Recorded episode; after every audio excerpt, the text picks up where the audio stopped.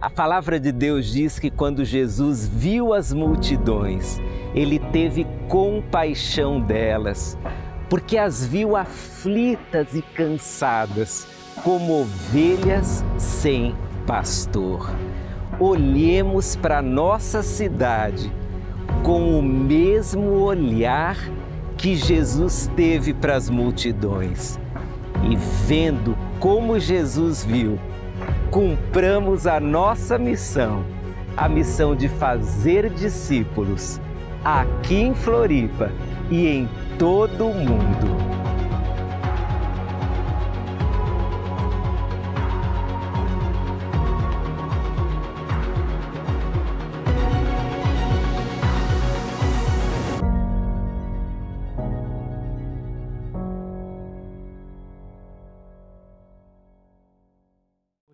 Para as pessoas com os olhos de Jesus.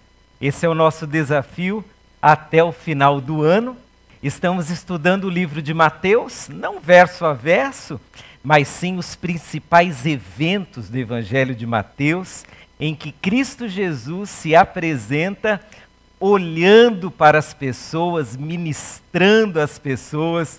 E hoje chegamos até o capítulo 8, quando veremos Jesus distinguindo entre os verdadeiros discípulos e os falsos discípulos. Então, abra aí a sua Bíblia, lá em Mateus capítulo 8, os versos 18 a 22.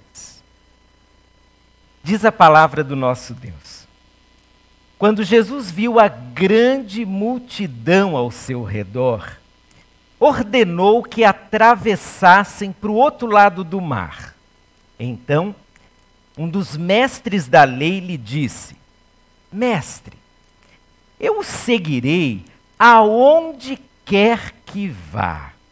Jesus respondeu: As raposas têm tocas, onde podem morar, e as aves têm ninhos, mas o filho do homem não tem sequer um lugar para recostar a cabeça.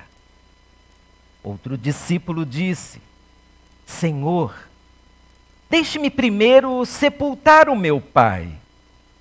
Jesus respondeu: Siga-me agora.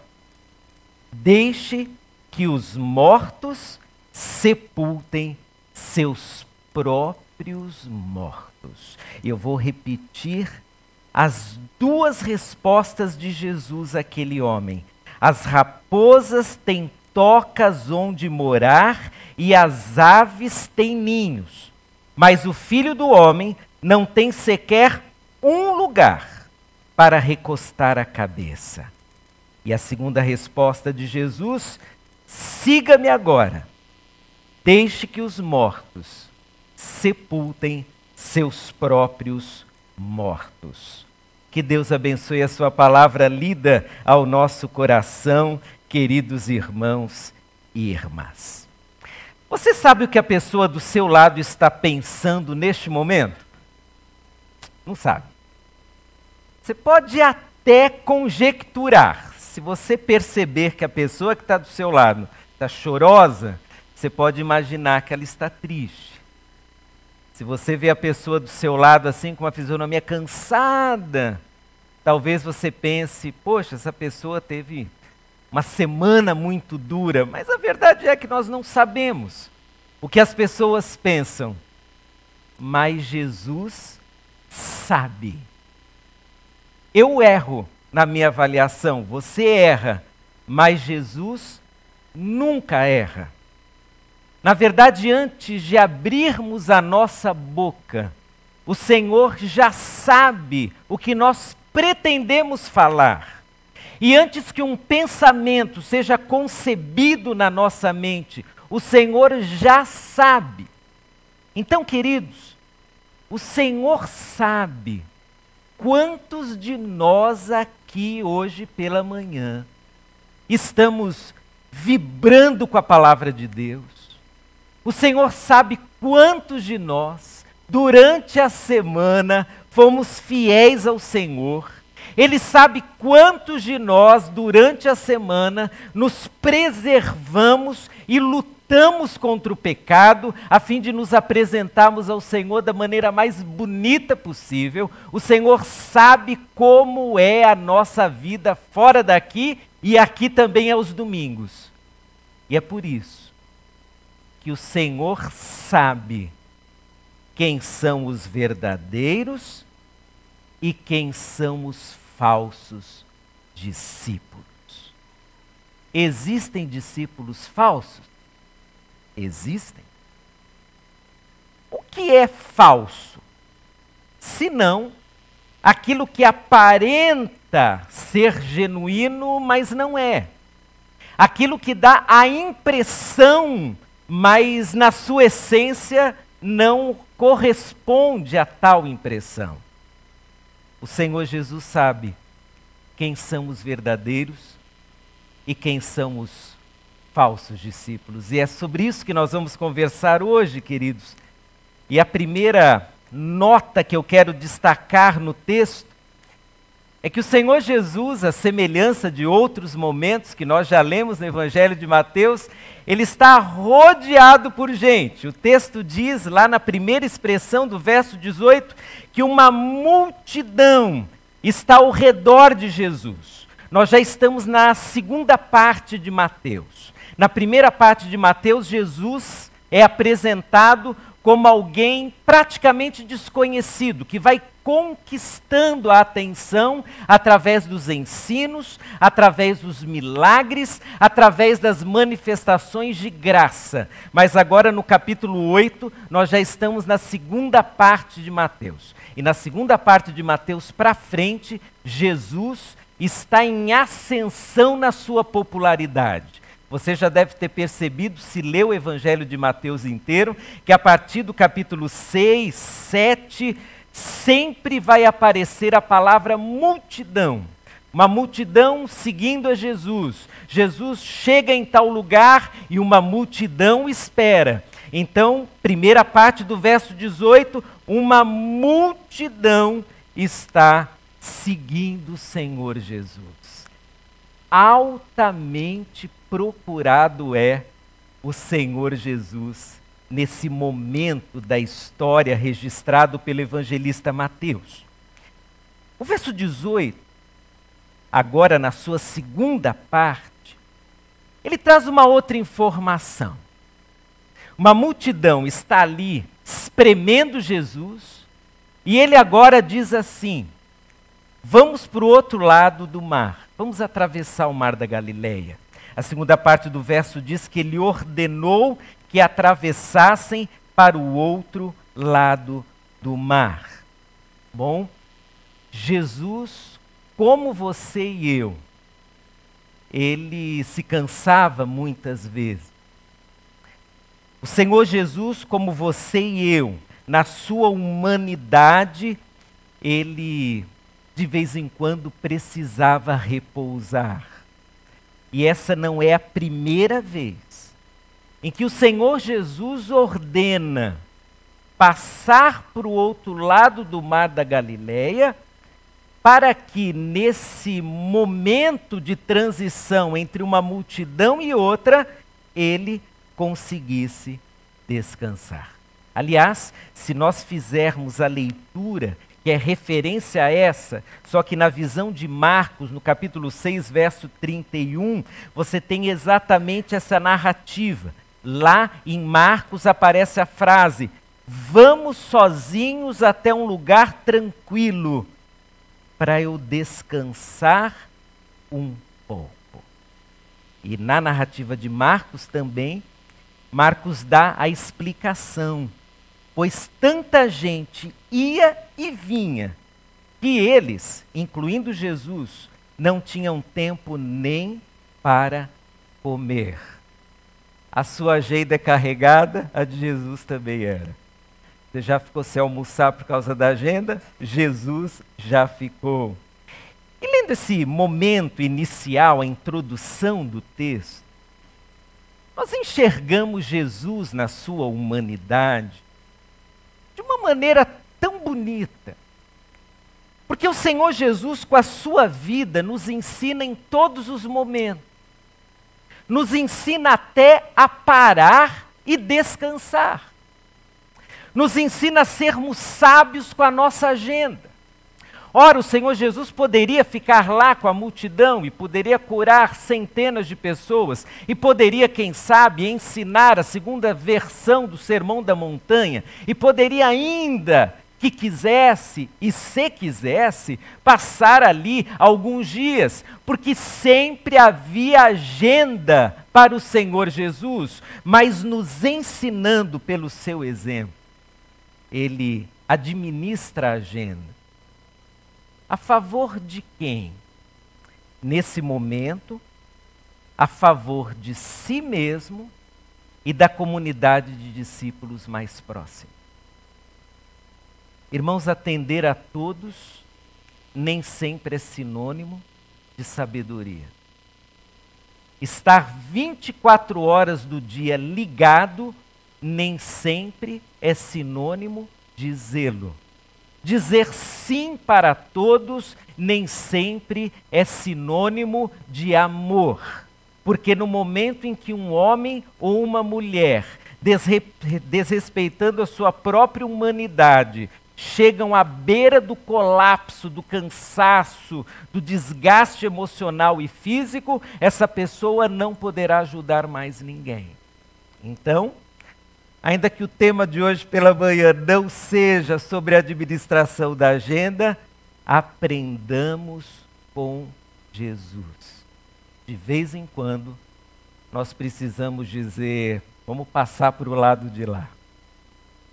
Vamos repousar um pouco. E para quem vive numa cidade rodeada pelo mar, você sabe como faz bem, seja para pescar, seja para andar ali na praia, seja para velejar, como faz bem você interromper um pouquinho a sua agenda e estar ali no mar. No caso de Jesus, o Mar da Galileia, um grande lago. Mas vamos voltar ao texto. E agora, queridos, nós vamos transitar do verso 18 para o verso 19 e até antes de ler o verso 19, o que me impressiona também em Jesus, no seu estilo, é que Jesus nunca se seduziu pela popularidade. Já percebeu isso? Porque aquele seria um dos momentos em que Jesus poderia ser seduzido, e seduzido não no sentido pecaminoso, mas atraído pela popularidade tanta gente aqui para eu manifestar o meu poder e a graça. Ora, isso é sedutor, isso atrai. Que profissional não se sente atraído quando tem uma demanda de trabalho enorme, quando tem gente batendo a sua porta e pedindo: você tem um horário para mim? Mas Jesus nunca foi atraído por isso ele não precisava de multidões batendo a sua porta para se sentir valoroso na sua missão. E talvez aqui uma outra lição salta aos olhos. O Senhor Jesus, ao contrário dos youtubers do nosso tempo, ele não busca popularidade. Ele não busca fãs entusiasmado. O Senhor Jesus busca discípulos. Você pode ser até fã de Jesus, mas não é isso que ele quer. Ele quer que você seja um discípulo. E ser discípulo, acredite, é muito mais difícil do que ser um fã. Você seguir a Jesus é muito mais difícil do que você, de vez em quando, usar uma frase de efeito Jesus busca homens e mulheres que o seguem, que o têm como Senhor, que o obedecem. Jesus, muitas vezes, não foi a única, deixou as multidões e foi estar com os seus doze discípulos. E aqui, se posso te dar uma sugestão, nunca avalie o seu valor e a sua missão pela quantidade de curtidas, pela quantidade de seguidores, pelas pessoas que dizem que você é muito bom nisso ou naquilo. As multidões dão para nós, por vezes, impressões equivocadas do nosso valor. Porque a mãozinha que curte é a que discurte, sem saber quem você é e sem saber o quanto você tem trabalhado, e sem saber como foi a sua semana, e sem saber se você está sofrendo ou não. Mas vamos agora ao verso 19. Dentre a multidão, uma pessoa será destacada. Então, um dos mestres da lei, em outras versões da Bíblia, um escriba, lhe disse: Mestre, eu o seguirei onde quer que vá. Bom, se fosse uma pessoa comum para dizer isso, já seria uma frase muito de destaque. Mas quem diz isso não é uma pessoa qualquer. É um escriba, um gramatos, um homem que estuda a lei. É um mestre na versão da NVT. O mestre da lei, o escriba, ele era responsável por estudar os textos difíceis. Haviam verdadeiras conferências entre escribas na interpretação de um texto. E quando eles decidiam que a interpretação era aquela, então eles passavam isso para a comunidade lá na sinagoga. E aí os fariseus incluíam aquela determinação, aquela interpretação nas regras que usavam para vigiar a multidão. Nós estamos falando aqui, portanto, de uma pessoa respeitada. Uma pessoa de muito conhecimento. Uma pessoa que, segundo apenas a narrativa de Mateus, ela aparece por cinco vezes, por cinco vezes os escribas ou mestres da lei foram hostis com o Senhor Jesus. Em cinco ocasiões apenas no Evangelho de Mateus. Mas esse escriba, esse mestre da lei, ele não está sendo hostil. Ele não está se dirigindo a Jesus fazendo uma pergunta difícil e nem questionando o comportamento de Jesus. Ele se aproxima do Senhor Jesus e diz: Eu quero te seguir. Um homem que era seguido, porque a semelhança dos fariseus, os escribas, tinham seus seguidores. Eles eram reconhecidos como personagens de destaque, não só na religiosidade judaica, mas em toda a sociedade judaica. Então, um homem que é seguido diz que quer seguir a Jesus.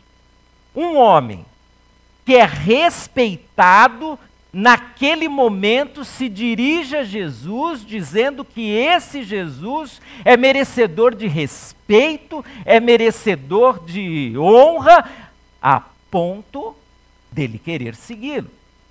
Bom, me parece que esse escriba, que esse mestre da lei, merece um elogio. Merece ser exaltado aqui. Porque uma pessoa tão influente, se render a outra, é admitir que a outra é mais influente do que ela. É admitir que o outro tem mais valor do que ele naquele momento, a ponto de transformar-se em seu mestre. Mas não é isso que acontece. Esse mestre da lei, ele vai ser respondido de uma forma muito dura pelo Senhor Jesus. E sabendo que o Senhor Jesus sempre tem algo a nos ensinar, a resposta de Jesus não é à toa, não é uma resposta de alguém que está cansado, é uma resposta que nos ensina alguma coisa. E possivelmente o primeiro ensino que Jesus quer nos deixar aqui, antes até de lermos o verso 20, é que nem todas as declarações de amor, nem todos os elogios, nem todas as afirmações do tipo: você é demais, você é sensacional, parabéns pelo seu trabalho, nem todas as declarações são verdadeiras. Disse no início que nós podemos nos enganar, porque não sabemos o que o outro pensa, mas Jesus nunca se engana. Então Jesus sabia que aquele homem que está declarando algo tão importante, quero te seguir, ele talvez lá no seu coração não estivesse preparado para seguir. Ou de fato não quisesse seguir. Se esse texto retratasse uma realidade do nosso tempo, seria muito fácil ilustrar. Você já percebeu como é fácil curtir, elogiar, deixar uma mensagem de admiração sem sequer sentir nada pelo outro? É muito fácil. Você sabe como as pessoas crescem nas redes sociais, na sua popularidade, curtindo pessoas muito populares, mandando mensagens em direct, pedindo para essas pessoas curtirem algo que elas estão postando. Essa é uma das estratégias. Quem sabe o personagem do texto tivesse um pensamento pós-moderno já naquela época. Eu vou elogiar Jesus, eu vou me aproximar de Jesus, vou, vou curtir o Senhor Jesus, porque quem sabe isso será benefício para mim. Ah, irmãos, como é duro viver numa sociedade em que algumas pessoas se aproximam de nós não porque nos amam e nem porque nos admiram e nem porque nos respeitam, mas simplesmente porque querem tirar algum benefício de nós. A mídia constrói e destrói. E na inocência, por vezes, nós não percebemos como somos manipulados. Mas, como disse no início, o Senhor Jesus não é manipulado, porque ele sabe. Ele sabe se um elogio é verdadeiro, ele sabe se alguém de fato vai segui-lo. E então ele responde agora no verso 20 a essa declaração tão entusiasmada. E a resposta de Jesus é daquelas que você não gostaria de ouvir, nem eu.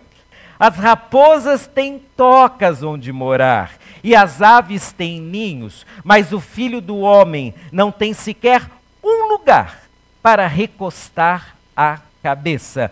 Por que Jesus foi tão ríspido? Por que tão duro? Por que falar desse jeito? O homem só fez um elogio para ele. O homem só disse que queria segui-lo. O homem só disse que, que o admirava como mestre, porque Jesus ser tão duro? Jesus não está aqui nos ensinando a sermos ríspidos, mas ele está nos ensinando que as aparências não podem substituir a verdade, a essência, o que de fato acontece dentro do coração do ser humano. E é por isso então que o Senhor Jesus, para nos ensinar, ele é duro, mas ele é inteligentíssimo, porque ele é a sabedoria encarnada, é a sabedoria em forma de gente, e ele usa dois argumentos que nós, por vivermos em cidade, nós não usaríamos. Mas lembre-se, o contexto aqui não é urbano, é um contexto rural de pessoas que estão acostumadas a cuidar dos animais, são pessoas que plantam, colhem. E aí o Senhor Jesus então usa primeiramente o exemplo da raposa. Eu não sei se você já viu uma raposa ao vivo. Mas você já ouviu falar em raposa? Raposa é um bichinho, olha, terrível. Destrói a plantação. E a raposa tem um, um modo de agir que vai ilustrar aqui exatamente o que o Senhor Jesus quer ensinar. A raposa, ela em geral sai à noite. Aí ela vai, ela estraga a plantação, ela entra no galinheiro, ela come lá os ovos. Se ela entrar num armazém, ela vai comer o que estiver guardado. É um animalzinho terrível. Só que a raposa, o que ela faz? Ela sai da sua toca, faz o que ela precisa e volta para a toca. A raposa tem a sua casa própria, ela sempre volta para lá. E o Senhor Jesus usa esse exemplo.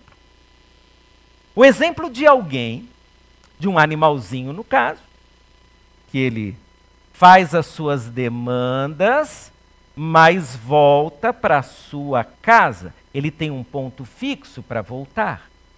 E aí o Senhor Jesus diz o seguinte: as raposas têm tocas onde morar, as aves têm ninhos, mas o filho do homem, quem é o filho do homem? É Jesus usando uma terminologia que lhe foi dirigida algumas vezes, ele agora usa para si mesmo essa terminologia que vem lá do Antigo Testamento. O filho do homem, eu, eu não tenho um lugar para recostar a cabeça. Ora, o que Jesus está dizendo? Que se aquele escriba, se aquele mestre da lei, quer de fato seguir a Jesus, ele precisará colocar de lado a sua estabilidade. Ora, agora ficou difícil seguir Jesus. Porque nós construímos a nossa vida em nome da estabilidade. Nós construímos a nossa vida pensando em ter um lugar onde vamos passar a velhice, termos uma reserva financeira, termos isso, temos aquilo, enfim. Nós não queremos passar susto, principalmente na velhice. Mas o Senhor Jesus está dizendo que aqueles que querem segui-lo precisam, à semelhança dele, se convencerem, aprenderem perceberem que estabilidade e discipulado muitas vezes são incompatíveis. Porque se o Senhor Jesus me chamar ou te chamar para sairmos do nosso conforto, se não estivermos prontos a nos submeter a Ele, nós não sairemos. Quantas pessoas seguem a Jesus até que a estabilidade seja assustada ou colocada em risco? Seguem a Jesus até que os planos de futuro, que por vezes foram construídos desde a adolescência, não se frustrem. Mas, irmãos, nós seguimos o Senhor Jesus Cristo. E um discípulo de Jesus é esse homem e mulher que imitam a Cristo. E quem imita Cristo não pode ser comparado com a raposinha que faz a sua demanda e aí volta à estabilidade do seu lar. Pergunta: se Jesus te desafiasse agora a mudar todos os seus planos de futuro, você mudaria? Talvez você esteja pensando aí, ele não vai pedir isso, não é possível. Se Jesus te pedisse para mudar de carreira, ou melhor, você é um profissional muito bem sucedido aqui, em Florianópolis, e o Senhor Jesus precisa de um profissional assim lá no meio da pobreza de um país pior que o nosso em desigualdade social. Ou o Senhor Jesus te chama para doar todo o seu conhecimento ensinando uma população de minoria, seja entre os índios, seja num país onde praticamente não há traços de cristianismo, você obedeceria, meu irmão? Você teria coragem de dispor do seu salário, da casa que você preparou para passar a tua velhice, e em obediência você deixaria tudo e seguiria o Senhor Jesus? Eu faria isso. Porque é essa analogia do texto. A raposa, vamos pensar numa raposa crente, será que existe? Vamos pensar, né? A raposinha crente, ela vai, vai no culto, ela é o, uma raposinha bacana, não faz mal para ninguém. Raposinha amorosa com todo mundo tal, mas a raposinha volta para a sua estabilidade, volta para os seus sonhos pessoais volta para o seu planejamento de futuro. E aí o Senhor Jesus diz: Você quer me seguir mesmo, escriba? Então vou te dar uma lição. Você terá que me imitar. E eu não tenho, escriba, um lugar para voltar. E aí, quem sabe, na sua interpretação você diz: Claro que não, ele, ele vai voltar para a eternidade. Ele vai voltar para o céu. O senhor não está vendo direito o texto, tem que estudar mais. Mas o que é ver direito esse texto? Se não entender que o servo de Deus é alguém que corre risco se for necessário, é alguém que abandona seus planos se for necessário, é alguém que abdica da sua carreira se for necessário. Ora, é complicado a gente ver isso enquanto estivermos na nossa mente com essa ideia fixa de que eu vou para o céu um dia, mas que não seja logo. Eu tenho certeza da salvação, mas que eu não precise é, experimentar isso logo, porque eu quero viver bem a vida hoje. Isso não é errado. Isso não é pecado, desde que o Senhor Jesus não te peça para fazer algo que será negado por você em nome da sua estabilidade. O texto diz ainda que as aves têm ninhos. Recentemente, assisti com a Nívia um filme, mas não vou fazer propaganda da Netflix aqui. E já fiz porque falei o nome, mas enfim. É, Filme muito interessante, de um, um, ninho que foi construído numa árvore no quintal de um casal. E olha, os passarinhos queriam defender a todo custo o seu ninho. Então eles atacavam lá o, os moradores porque eles fizeram o ninho ali. Eles escolheram ali. Há ninhos nos lugares mais estranhos. Eu não faria o meu ninho em alguns lugares onde eu vejo ninho, e nem você. Há ninho aqui, no nosso prédio, em algumas das janelas. Eles escolheram. O passarinho escolhe o lugar que, segundo a sua percepção, é um lugar seguro. É um lugar onde ele não correrá o risco de um animal, uma raposa, quem sabe, ir lá e comer os ovos. Então agora a imagem é de uma pessoa zelosa, é de uma pessoa que escolhe o melhor para sua família, é de uma pessoa que se esforça muito em ter ali um lugar para proteger aqueles que ama. E o texto diz que o filho do homem, o próprio Cristo, ele não tem um ninho. Ele não tem. Ora, ele também não teve família, deve ser por isso. Não se casou, deve ser por isso, porque se casasse ia querer ter um ninho. Não há problema em ter um ninho. Desde que você e eu tenhamos a coragem de pegar as chaves do ninho e entregar ao novo morador do ninho, quando o Senhor Jesus nos pedir para mudar daquele ninho. Quando o Senhor Jesus disser: Até hoje você morou aí, você abrigou sua família aí, você foi uma bênção aí, mas eu tenho outro plano para você, eu tenho outro desafio para você. Você agora vai mudar de estado, vai mudar de cidade, vai mudar de rua, vai mudar de carreira, ou vai mudar sua percepção da vida. E vai fazer isso por quê? Buscando uma vantagem maior? Não. Fará isso em obediência ao Senhor Jesus. Irmãos, muitas vezes nós mudaremos os nossos ninhos e teremos perdas materiais, mas ganhos espirituais.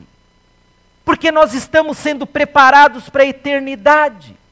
Nós podemos viver 90 anos, 99 anos, 101 anos. E que vivamos 101 anos. Mas o que é a eternidade perto de 101 anos? Ou de 80 ou 90?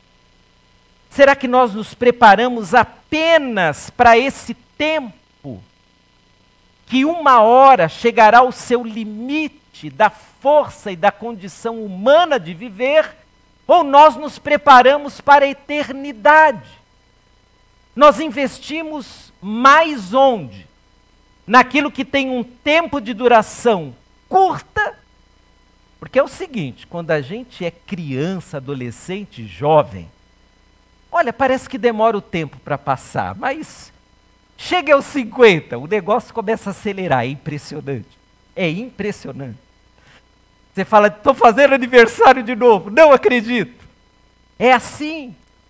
O tempo vai acelerando e de repente, o ninho, ele não vai te abrigar mais por 50, nem 60, nem 70 anos. E aí, nessa resposta tão dura, o que o Senhor Jesus está ensinando àquele escriba e a nós hoje? Ele está ensinando que seguir a Jesus é uma vida de deixar planos se for necessário, de reconstruir perspectivas se for necessário, de mudar a percepção de conforto se for necessário, de fazer novos planos, se for necessário. Mas como, irmãos, nós seremos assim corajosos o bastante para abrir mão de tudo, se for necessário, se nós por vezes não temos coragem nem de abrir mão de uma pequena fatia do nosso orçamento para investir em missões? ou para sustentar a obra de Deus. Ora, eu conheço crentes e mais crentes que não têm a coragem de mexer nem com o seu orçamento para doar em nome do compromisso e da gratidão, mas também não tem coragem de mexer com a agenda. Vamos ver se é só em São Paulo que acontece isso. Acontece aqui em Florianópolis, de uma pessoa falar assim: olha, eu vou ter que sair da escala de serviço, porque agora eu estou me preparando para o vestibular. Acontece isso. Eu estou me preparando para o concurso público. Agora não vai dar mais. Eu servi até hoje, mas o senhor sabe, eu tenho uma carreira pela frente. Eu agora sou um empresário. Eu não posso. Eu não tenho tempo mais. Isso acontece aqui. Porque isso acontece em todo o campo. Porque isso acontece toda vez que um homem e mulher, eu ou você, esquecemos que o Senhor Jesus nos chama, não para um passeio religioso, para nós voltarmos lá para a toca ou para o ninho da nossa visão e da nossa individualidade. O Senhor nos chama para sair do ninho o Senhor Jesus nos chama para sair da toca e para vivermos totalmente para Ele. E na Sua bondade, irmão, Ele prepara ninhos melhores. na sua bondade, Ele prepara tocas para a gente passar lá o tempo que Ele quer. O Senhor Jesus nos ama.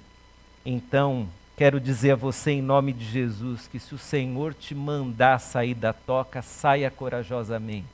E saia do ninho corajosamente.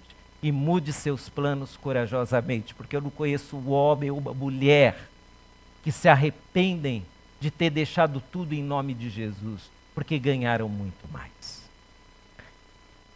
Desse texto aprendemos duas lições agora sistemáticas mesmo.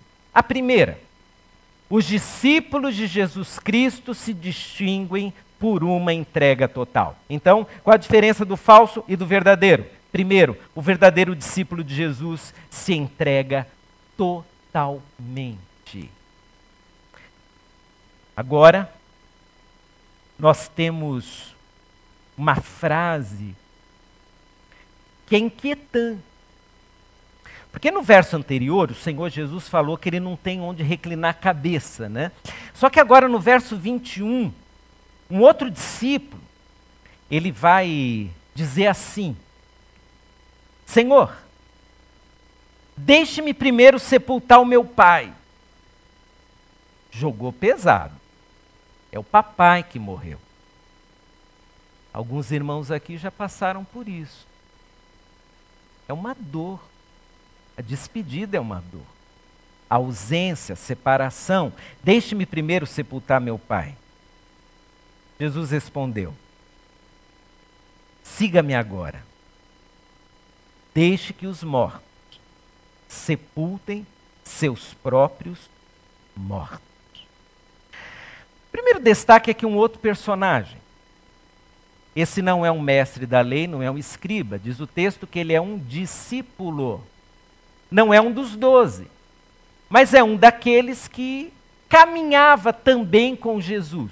Então você tem pelo menos três categorias de homens e mulheres que se aproximaram de Jesus. Você tem a multidão, que está lá no verso 18, ali não tem distinção, Ali são pessoas que, quando Jesus vai pregar, elas se aproximam para ouvir. Jesus chegou à praia, elas se aproximam para serem curadas. O segundo grupo é um grupo que segue a Jesus. Não como os doze, mas de uma forma parecida. Não são convidados para o momento de atividade mais íntima, quando Jesus vai comer com os discípulos e vai ensinar sobre alguma verdade mais restrita, quando Pedro vai fazer uma daquelas perguntas difíceis, quando João vai expressar o seu amor ao Senhor Jesus e vai também fazer algumas perguntinhas ali capciosas.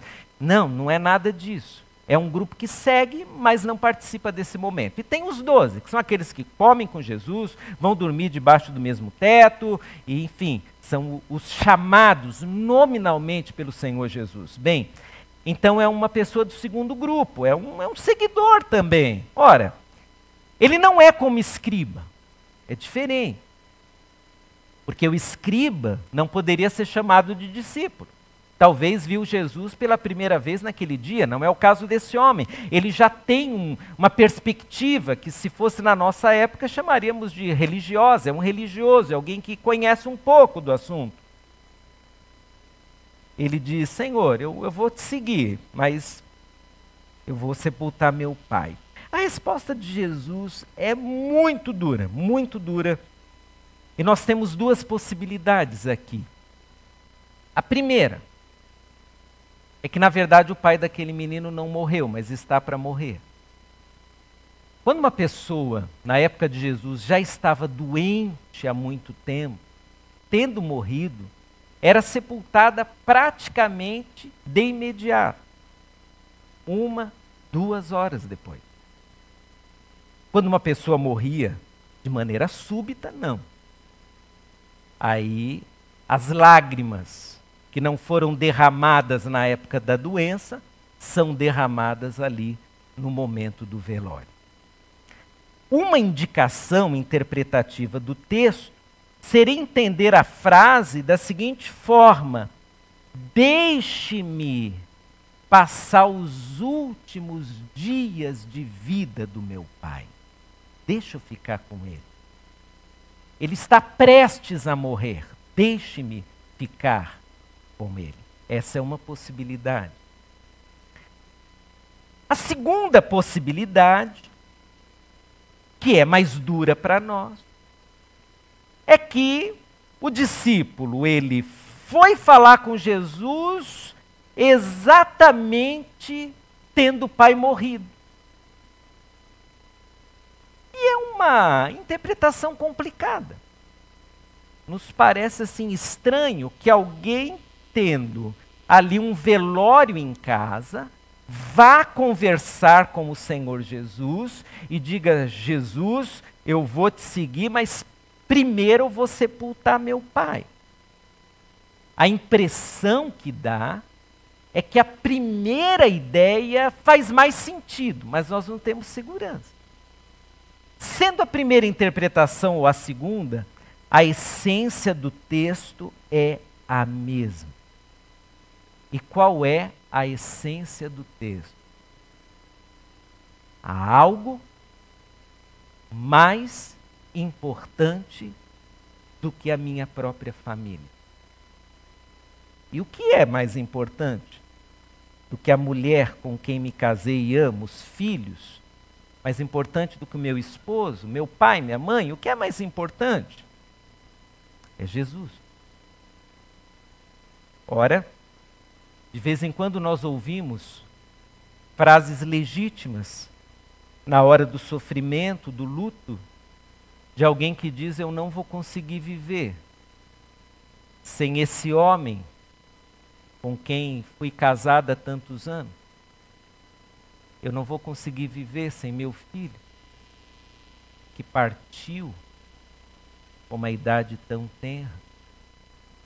Mas, segundo esse texto, você vai conseguir viver. Porque o Senhor Jesus, e não a tua mulher, o teu marido ou os teus filhos, o Senhor Jesus é o que há de mais importante na tua vida. Isso nos traz assim uma sensação ruim, vamos ser honestos. Vamos ser honestos que num primeiro momento parece que o Senhor Jesus foi frio demais, duro demais, parece que, que não precisava disso. Deixa o menino sepultar o pai, se é a segunda interpretação. Ou deixa ele ficar em casa. Mas o Senhor Jesus, quando diz, deixe os mortos sepultarem seus próprios mortos, ele coloca o seguir a Jesus como a prioridade na vida, na morte, como que há de mais importante. A família é muito importante. A saúde é muito importante. Os bens materiais são muito importantes. Mas Jesus é mais importante. E quem sabe o Senhor Jesus aqui está provocando aquele homem, está nos provocando, dizendo mais ou menos o seguinte: se você não tiver coragem de me colocar acima da tua família, você não será meu seguidor. Se você não tiver coragem de abrir mão até daquilo que te é mais importante, você não será meu discípulo.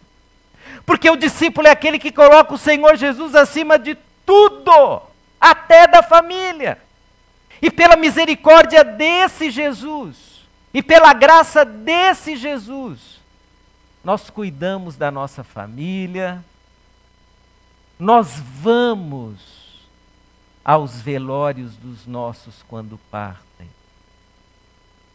Mas o mais importante é o Senhor Jesus. E talvez você conheça casos. Tudo bem que eles são do extremo.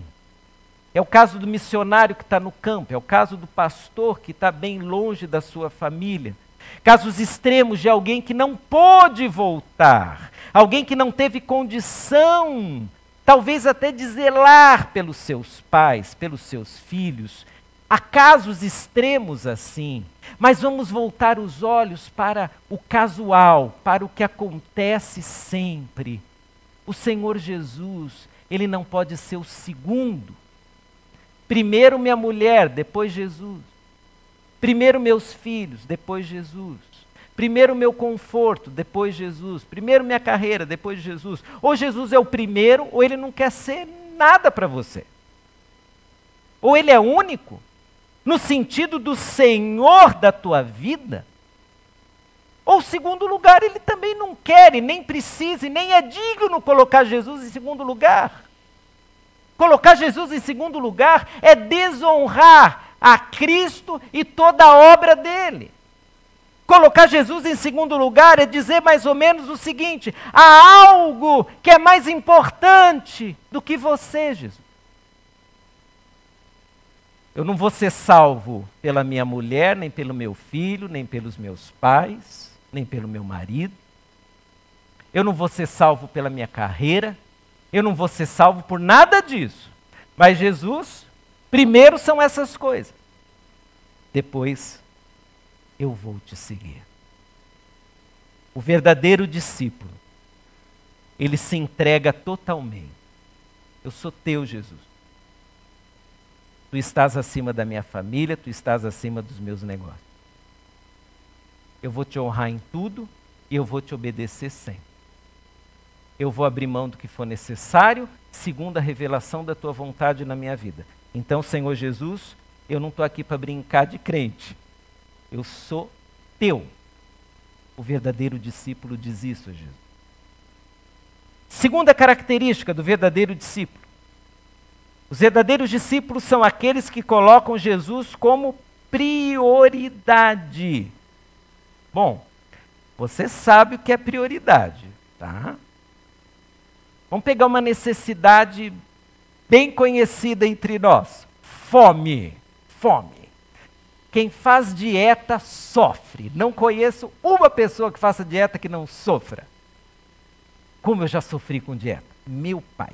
Contando todos os quilos que eu já perdi, se eu somasse todos eles, eu estaria aqui diante de vocês com mais de 90 quilos. Eu já cheguei perto. Então, dieta. O pessoal diz assim: dieta low carb você não sofre. É, no primeiro momento não sofre. Mas por causa da low carb eu tive pedra nos rins, então eu sofri, não teve jeito. É, comer, fome, fome. Você está um período longo sem comer. Então alguém diz: vamos fazer alguma coisa para você desviar a atenção da fome. Querido, você pode fazer o que for. Mas quando se está faminto, você não pensa em outra coisa. A tua prioridade é comer alguma coisa. E se a comida nem tiver com tempero bom, a fome é o melhor tempero. É prioridade. É por isso que às vezes, e a maioria de nós, nunca passamos fome. A gente não sabe exatamente o que se passa quando alguém que sabe o que é passar fome nos pede um prato de comida que pela graça de Deus, a maioria de nós nunca passou fome.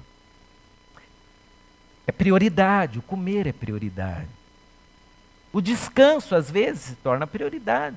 Você cansado, cansado, cansado, noite sem dormir, você é capaz de enlouquecer se não descansar. Então, qual é a temática do texto? O Senhor Jesus é a prioridade. É o que está na minha mente é a minha maior busca, é o que eu realmente quero, é o que eu desejo acima de tudo e todos, é o que é o que me move, é o que me faz viver com propósito. Nós podemos ter uma série de propósitos na vida, mas que seja Jesus o maior deles. Ora, a minha carreira não é o meu propósito. O meu propósito é Jesus e estando nessa carreira, eu continuarei fazendo de Jesus o meu propósito. Eu vou servir a Jesus enquanto médico, enquanto engenheiro, mas também vou segui-lo enquanto pai, enquanto mãe, enquanto um estudante. Então Jesus é a prioridade, ele vem antes. Eu abraço uma carreira dizendo como eu servirei a Jesus com essa carreira. Eu abraço um relacionamento e penso: será que com esse homem, com essa mulher, eu terei uma vida com Deus, eu poderei servir o meu Deus acompanhado dessa pessoa, porque eu não posso cogitar me casar com alguém que me impedirá de seguir Jesus. Não posso, não posso. Porque a minha prioridade é Jesus. Eu não posso pensar numa carreira que talvez pela desonestidade, sei lá, ou por uma agenda absurda, se eu não tiver um freio emocional bom, eu não posso cogitar aquela carreira, porque eu me conheço. Eu conheço a minha fraqueza. E quando eu fiz aquela entrevista lá com um futuro sócio, ele já me disse que o negócio ali não vai honrar Jesus. Então eu não posso pensar em ser sócio de alguém cuja natureza da atividade desonrará o nome de Jesus, porque a minha prioridade é o Senhor Jesus. Enquanto pai, enquanto profissional, enquanto cidadão, em qualquer aspecto da vida. E é isso que o Senhor Jesus está ensinando nessa dinâmica. Deixa primeiro eu sepultar meu pai. A tua prioridade agora não é mais o seu pai. Você não me chamou de mestre. A prioridade sou eu. E aí, num, num, comentário sobre esse texto de John Stott, ele sugere algo tão bonito. É, é, uma ideia, não tem nada a ver com interpretação. John Stott, comentando esse texto, diz assim: quem sabe se aquele moço tivesse dito sim, eu estou dizendo moço, mas não sei a idade, mas se aquele discípulo tivesse dito sim, eu te sigo agora. Quem sabe a semelhança do que Deus disse a Abraão, Jesus diria àquele moço: é isso que eu precisava saber. Vá, sepulte seu pai. Mas a prioridade sou eu. Se eu digo para você sepultar o seu pai, então vai lá e sepulta. Mas a prioridade sou eu. Bem, precisamos parar, irmãos. Esse texto é, é maravilhoso. Que desafio. Verdadeiros discípulos, você e eu, nós queremos ser verdadeiros discípulos. Então, primeiro, nos entreguemos totalmente a Jesus. Sem reserva, sem senão qualquer, sem qualquer detalhe, sem qualquer tipo de restrição nos entreguemos totalmente a Jesus. E Jesus para nós será prioridade. Não é o segundo lugar. Olha que o segundo lugar é bom, mas não é para Jesus. Eu correr e chegar em segundo lugar, puxa, eu vou ficar muito feliz. Mas Jesus não fica se estiver em segundo. Ele é primeiro lugar sempre. E eu agora quero desafiar você em oração a dizer ao Senhor Jesus: Jesus, eu sou totalmente seu. E se você sabe que não está sendo totalmente do Senhor, essa é uma hora boa para você se render a Jesus e falar: Jesus, tu és o que eu tenho de mais importante. Me ajude, eu quero me render a ti totalmente. Tu és a minha prioridade.